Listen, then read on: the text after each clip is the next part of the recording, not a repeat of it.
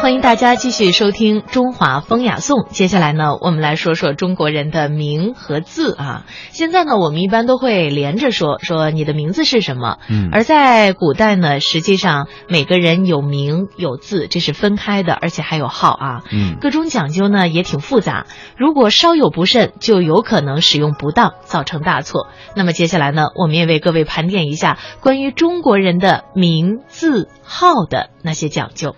那其实这个名字啊是跟随人一生的，所以说这取名是一件非常值得重视的事情。关于古人取名，它是也是有一个原则的，这要追溯到《左传》。《左传》当中这样记载到：名有五，有信，有义，有象，有甲，有类。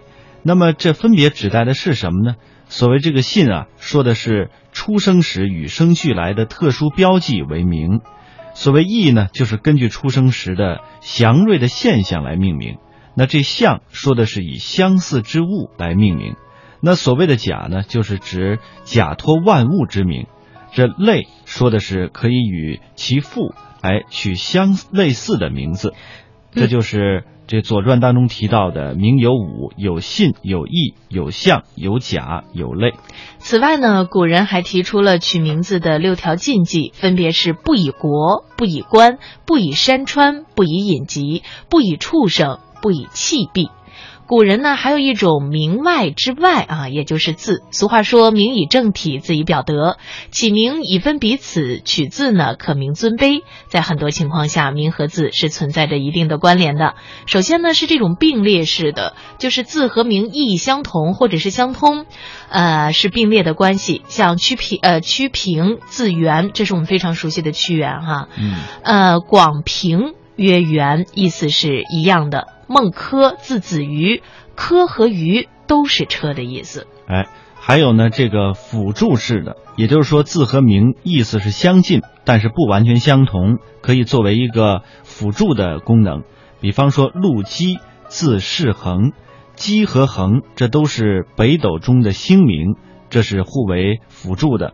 李渔字笠翁，这孤舟蓑笠翁，这是渔翁的一个象征。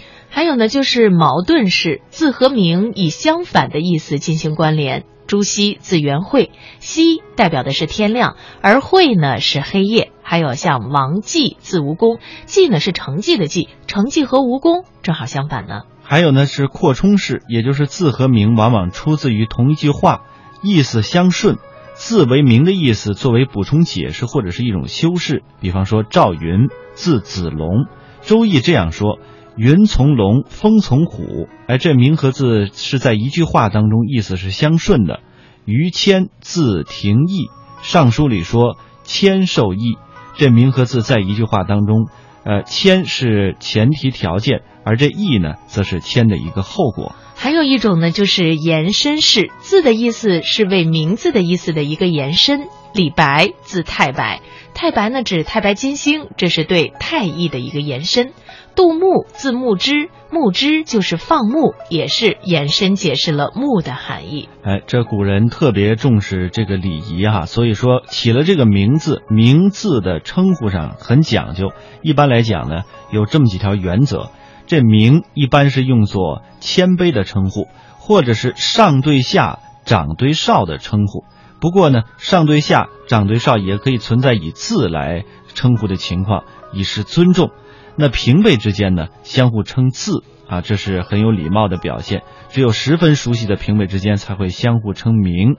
那下对上怎么说呢？下对上啊，卑对尊，写信或者是相互称唤的时候呢，可以称字，但是万万不能称名，特别是君主或者自己长辈的名。更是完全不能提，否则那就是大不敬或者叫大逆不道了。那取个什么号到底是什么样的呢？古代帝王的号有尊号、庙号、谥号、年号之分，一般都有特定的意思。其中如谥号是对其一生功过是非进行盖棺论定的意义，是不能够随便取的。但是民间之人取号则是随意的多，除了封号谥号之外，号的产生啊全是凭爱好。古代的中上层人物，尤其是文人雅士，总喜欢给自己起个号，以自由的抒发和标榜其志向和情怀。比较有名的呢，我们也给大家举一些例子，像优势愤俗的爱国诗人陆游，被权贵呢讥为不守礼法，于是呢，他索性自号放翁，以抒发对他们的蔑视。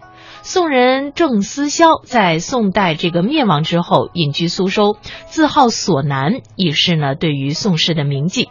明朝末年画家朱耷在明亡的时候取号是八大山人，八大二字连写，似哭非哭，似笑非笑，比喻的呢就是哭笑不得意，寄托着自己怀念故国的悲愤之情。哎，有些号啊是他人所起，并且呢后来也是得到一些公认的。